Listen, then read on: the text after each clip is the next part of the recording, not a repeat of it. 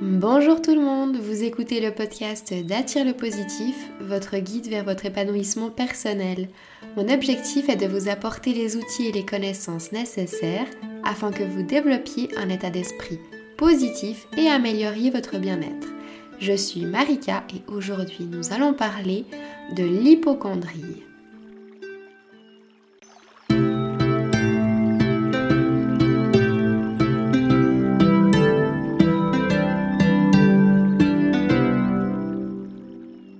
Est-ce que vous passez des heures sur Internet à rechercher vos symptômes au moindre ressenti corporel? Est-ce que vous êtes fasciné par la santé et le corps humain? Est-ce que lorsque vous avez mal à la tête, la gorge irritée, vous pensez directement au pire? Est-ce que même lorsque vous recevez un diagnostic médical, vous n'êtes pas convaincu qu'il soit correct et pensez à une erreur médicale? Est-ce que au fond de vous, vous avez constamment cette sensation que quelque chose ne va pas dans votre corps et pensez être atteint d'une maladie grave? Si ce que je viens de citer vous rappelle votre propre comportement, alors vous souffrez peut-être d'hypochondrie.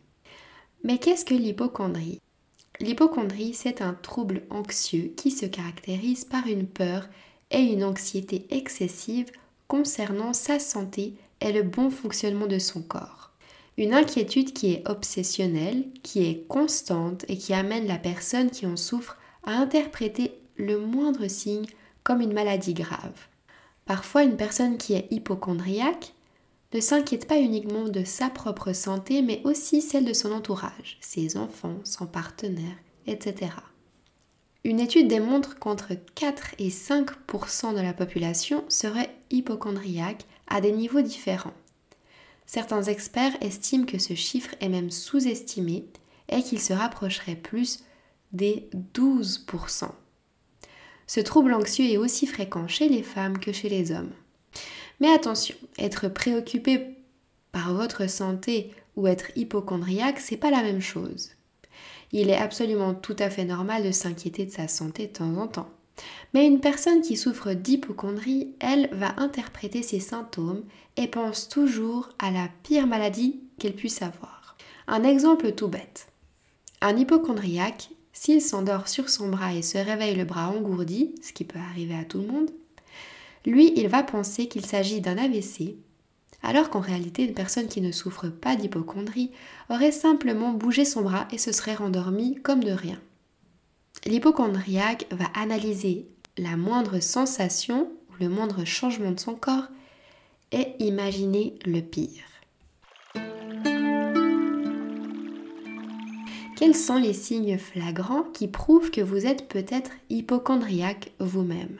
Alors, un hypochondriaque est une personne qui vit avec la peur d'avoir une maladie grave que l'on n'aurait pas diagnostiquée. Et ce, même si les tests et les examens montrent que tout va bien. Les hypochondriaques éprouvent de l'anxiété extrême aux moindres signaux du corps, tels qu'un simple éternuement, un mal de tête ou un mal de gorge. Et ils ont peur qu'il s'agisse du signe d'une maladie grave. L'hypochondriaque consulte régulièrement son médecin au moindre signe anormal du corps. Il craint le moindre signal de son corps, que ce soit un simple éternuement, le nez qui saigne, un gargouillis, le cœur qui bat un peu fort et il se persuade qu'il s'agit d'une maladie grave. Il va parler excessivement de sa santé et de la santé en général. Il va aussi googliser ses symptômes régulièrement. Après un examen médical, il ne se sent pas forcément rassuré et pense qu'il s'agit d'une erreur médicale. Il évite des endroits et des personnes de peur de tomber malade. Il se concentre sur son corps et analyse ses moindres symptômes, battement du cœur, respiration, aspect de la peau, toutes ces douleurs, etc. L'hypochondrie représente environ 5% des soins médicaux ambulatoires chaque année. Chaque personne qui souffre d'hypochondrie souffre de ses propres symptômes. Certains seront liés à l'estomac et cela créera des maux de ventre, d'autres seront liés à la respiration et ça créera des étourdissements et le cœur qui bat plus fort. Comment est-ce que l'hypochondrie se déclenche chez une personne? L'hypochondrie n'est pas forcément déclenchée par un élément précis. Généralement, les signaux débutent au début de l'âge adulte lorsque les responsabilités se font plus lourdes. Généralement, les personnes qui en souffrent sont plus susceptibles d'avoir un membre de sa famille qui en souffre également. Cette personne peut aussi être sortie d'une maladie grave et craint que cette expérience ne se répète. Il se peut qu'elle ait souffert d'une grave maladie étant enfant et l'inconscient aurait créé cette peur de la maladie. Il se peut aussi que ce trouble anxieux apparaisse après avoir vécu un gros stress ou suite à des angoisses répétées et profondes et l'hypochondrie est la suite de ces angoisses non traitées. Il y a bien sûr plusieurs niveaux d'hypochondrie. Il y a des personnes qui en souffrent et qui continuent à vivre normalement malgré les peurs et arrivent et ont appris surtout à les gérer. Et des personnes chez qui leur hypochondrie est tellement forte que ça les empêche de vivre normalement.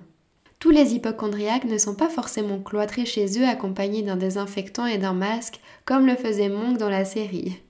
Il existe différentes formes d'hypochondrie et la majorité de la population qui en souffre souffre de la forme la plus light. Ce qui est difficile néanmoins pour la personne qui souffre d'hypochondrie, c'est qu'elle est persuadée qu'elle est vraiment malade et se sent incomprise du corps médical, de sa famille et de ses amis. En fait, cette personne, elle a réellement peur pour sa vie et n'a plus que cette peur dans sa tête. De plus, certains médecins sont parfois insensibles à ce type de patient et ne connaissent pas ou très peu ce trouble anxieux. Ils prennent le patient comme un patient compliqué et ne se comportent pas de la bonne manière avec le patient. Ce qui crée une peur supplémentaire chez le patient et ne fait qu'empirer la situation. D'autres médecins, à contrario, pour rassurer leurs patients, effectuent trop de tests et profitent ainsi de la détresse du patient pour le faire dépenser des sommes astronomiques sans réellement de nécessité. Ce qui n'est pas non plus la bonne chose à faire car ça devient la situation du serpent qui se mord la queue. Plus l'hypochondriaque fait des tests et plus il souhaitera en faire et ce, sans être finalement rassuré. Mais alors, si les examens médicaux ne rassurent pas l'hypochondriaque, que faire pour surmonter ce trouble anxieux? Je vous apporte mes 11 astuces pour surmonter l'hypochondrie dans ce podcast. Bien entendu, ces astuces seront utiles aux personnes qui souffrent de ce trouble anxieux à un niveau relativement bas. Si toutefois vous souffrez de ce trouble anxieux et qu'il vous empêche de vivre votre vie normalement, alors je vous conseille vivement de consulter un professionnel qui saura vous aider et vous soigner ce mal en profondeur. Mon astuce numéro 1, diagnostiquez-vous pour être sûr que vous souffrez d'hypochondrie. Une fois que vous serez certain que vous souffrez de ce trouble anxieux, vous savez à quoi vous avez affaire et il sera beaucoup plus simple pour vous de faire face à vos angoisses. Ma deuxième astuce, c'est de comprendre qu'est-ce que l'hypochondrie et reconnaître que vos symptômes et vos peurs viennent de ce trouble anxieux et pas d'ailleurs. Comprendre comment l'hypochondrie fonctionne et comprendre que vous êtes loin d'être le seul sur ce bateau et qu'environ 5% de la population en souffre. Ça, ça devrait vous aider à relativiser votre cas. Ma troisième astuce, c'est d'apprendre à relativiser vos symptômes et comprendre qu'ils ne sont pas forcément signes d'une maladie grave. Lorsque vous ressentirez des symptômes qui vous font paniquer, rappelez-vous que ces symptômes sont normaux pour le commun des mortels, mais que vous, vous avez pris l'habitude d'être trop attentif à votre corps et de déceler le moindre changement. Relativisez et rappelez-vous que vous êtes hypochondriaque et que c'est uniquement votre mental qui vous joue des tours. Dans quelques jours, voire dans quelques heures, vous aurez même oublié de quoi il s'agissait. Ma quatrième astuce est de vous souvenir du nombre de maladies que vous croyez avoir et que finalement vous avez oublié. C'est une méthode que j'utilisais personnellement beaucoup lorsque j'étais prise de crise d'angoisse. Pour ceux qui en ont déjà vécu, on est persuadé que l'on va mourir ou que l'on va s'évanouir. Eh bien, lorsque j'avais cette sensation, j'essayais de me remémorer les dernières fois où j'avais eu ces sensations, où j'avais l'impression que j'allais mourir ou m'évanouir, et que finalement, eh ben, je suis encore là, bien vivante, et que ça ne m'a pas tuée, et que je me suis jamais évanouie. Cette méthode aide beaucoup à relativiser, alors testez-la. Ma cinquième astuce, c'est de ne pas chercher vos symptômes sur Internet. Ne surtout pas chercher vos symptômes sur Internet. Je sais à quel point c'est tentant, mais c'est une très mauvaise idée. En tant qu'humain, nous avons en nous un biais cognitif qui fait que nous voulons constamment avoir raison et que nous voulons absolument confirmer que nous avons raison par des faits. Ça s'appelle le biais de confirmation. Donc si vous êtes persuadé que vous avez une maladie grave, car vous avez mal à la tête par exemple, eh bien vous allez réussir à trouver sur Google que le mal de tête c'est le signe d'une maladie incurable. Vous allez passer à côté de toutes les explications qui disent que c'est rien et qu'avec un doliprane ça passe.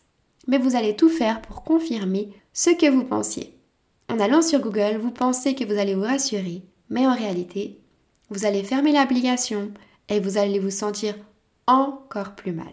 Une deuxième raison pour laquelle c'est vraiment très important de ne pas chercher ces symptômes sur Google, c'est qu'il faut comprendre que les personnes sur les forums ne sont ni des spécialistes ni des médecins. Ils ne connaissent pas vos symptômes. Mieux que vous, ils ne connaissent pas votre cas.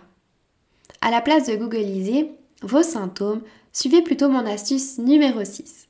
Mon astuce numéro 6, c'est de trouver une occupation à faire lorsque vous commencez à penser à une maladie ou que vous commencez à ressentir un symptôme. Cette activité, ça peut être le tricot, le dessin, le chant, un instrument euh, de musique comme le kalimba que j'utilise personnellement. Vous pouvez aussi jouer à des jeux sur votre téléphone. Tout ça pour occuper votre esprit et ne plus y penser et surtout ne pas laisser le temps à votre subconscient de penser et de se faire des films. Personnellement, si je ne peux pas m'évader d'un endroit et que je n'ai pas mon tricot avec moi, j'essaye d'évader mon esprit rapidement en cherchant 5 choses d'une couleur spécifique, par exemple 5 choses bleues autour de moi. Ou encore, je fais de la cohérence cardiaque en me concentrant sur ma respiration. Le but est de faire évader votre esprit de cette peur afin que votre cerveau n'ait pas le temps de se créer des films. Ma septième astuce, c'est d'apprendre des techniques de gestion du stress et de relaxation. Je vous conseille la méditation. Déjà car c'est très bon pour la santé et car si vous habituez votre corps à méditer quand vous allez bien, alors il arrivera plus facilement à méditer quand ça va pas. Il existe tellement d'autres techniques de relaxation comme la pleine conscience, le yoga, la relaxation musculaire progressive, etc. À vous de choisir la méthode qui vous convient le plus. Ma huitième astuce, c'est d'éviter tout ce qui augmente l'anxiété.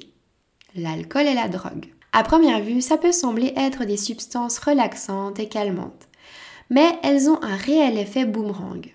C'est-à-dire que une fois que le soulagement initial est passé, les symptômes s'aggravent considérablement par la suite. Ma neuvième astuce, c'est de pratiquer de l'exercice physique et d'avoir une routine journalière saine. Le sport est une manière de s'évader. C'est le meilleur traitement contre tous les troubles anxieux en général. De plus, si vous êtes inquiet pour votre santé comme l'est un hypochondriaque, Rien de mieux que de prendre soin de sa santé avec la pratique du sport, en mangeant sainement et en ayant une routine journalière saine avec minimum 8 heures de sommeil par jour. Ça semble un peu bateau comme conseil, mais si vous souffrez de troubles anxieux comme l'hypochondrie, ça vous aidera énormément. Ma dixième astuce, c'est de reprendre confiance en votre corps et son fonctionnement. Si vous avez souvent peur d'avoir une maladie grave, c'est certainement que vous avez perdu confiance en votre corps et en sa capacité à vous soutenir. Mais souvenez-vous que votre corps fonctionne parfaitement. Faites confiance à votre corps. Votre corps est intelligent. Si vous saviez tout ce que votre corps sait faire sans même que vous vous en rendiez compte, c'est une machine tellement intelligente. Votre corps se régénère tout seul. Il combat des virus sans même que vous vous en rendiez compte. Il vous permet de parler et de marcher en même temps. Il sait digérer et apporter à votre corps les nutriments dont il a besoin, il trie ce dont il a besoin et le reste il le rejette. Bref, votre corps est merveilleux. Aimez-le et apprenez à reprendre confiance en votre corps. Mon onzième conseil et mon dernier conseil, c'est de cultiver les pensées positives. Lorsque vous vous inquiétez pour votre santé et pensez réellement être malade, vous avez des pensées négatives à longueur de journée qui vous trottent dans la tête. Ciblez ces pensées négatives et remplacez-les par des pensées positives. Récitez ces pensées positives tous les matins et incluez cette astuce dans votre routine journalière. Si vous souhaitez en savoir davantage à ce sujet, je vous invite à écouter l'épisode de podcast numéro 3, les affirmations positives. Le lien se trouvera dans la description du podcast. Cet épisode de podcast touche à sa fin. Bien sûr, je me répète, mais si vous souffrez de ce trouble anxieux à une intensité élevée et qu'il vous empêche de vivre votre vie normalement et vous crée des pensées négatives devenant dangereuses pour vous, alors je vous invite fortement à en parler à un spécialiste. Il saura vous guider vers un traitement adéquat et vous pourrez sortir de cette impasse rapidement. J'espère que vous avez apprécié ce moment en ma compagnie et que vous avez appris des choses. Pour moi, c'est toujours un grand plaisir de partager ce moment avec vous. J'attends avec plaisir vos retours, que ce soit un commentaire sur Apple Podcast ou une note 5 étoiles pour me faire savoir que vous avez aimé cet épisode. N'oubliez pas que vous pouvez télécharger les notes de ce podcast. Le lien se trouve dans la description. Vous aurez toutes les informations par écrit. Je trouve que c'est parfois plus digeste de l'avoir par écrit pour mieux enregistrer les informations. N'hésitez pas à me rejoindre sur Instagram sous le nom de Attire le positif, un compte Instagram dans lequel je poste une affirmation positive et une citation positive par jour et des astuces en story pour vous aider à garder un état d'esprit positif en toutes circonstances. N'hésitez pas à venir m'écrire et me dire ce que vous avez pensé de ce podcast, ça me ferait très plaisir d'échanger avec vous. Je vous envoie plein de bonnes ondes positives et je vous dis à très bientôt pour un prochain podcast.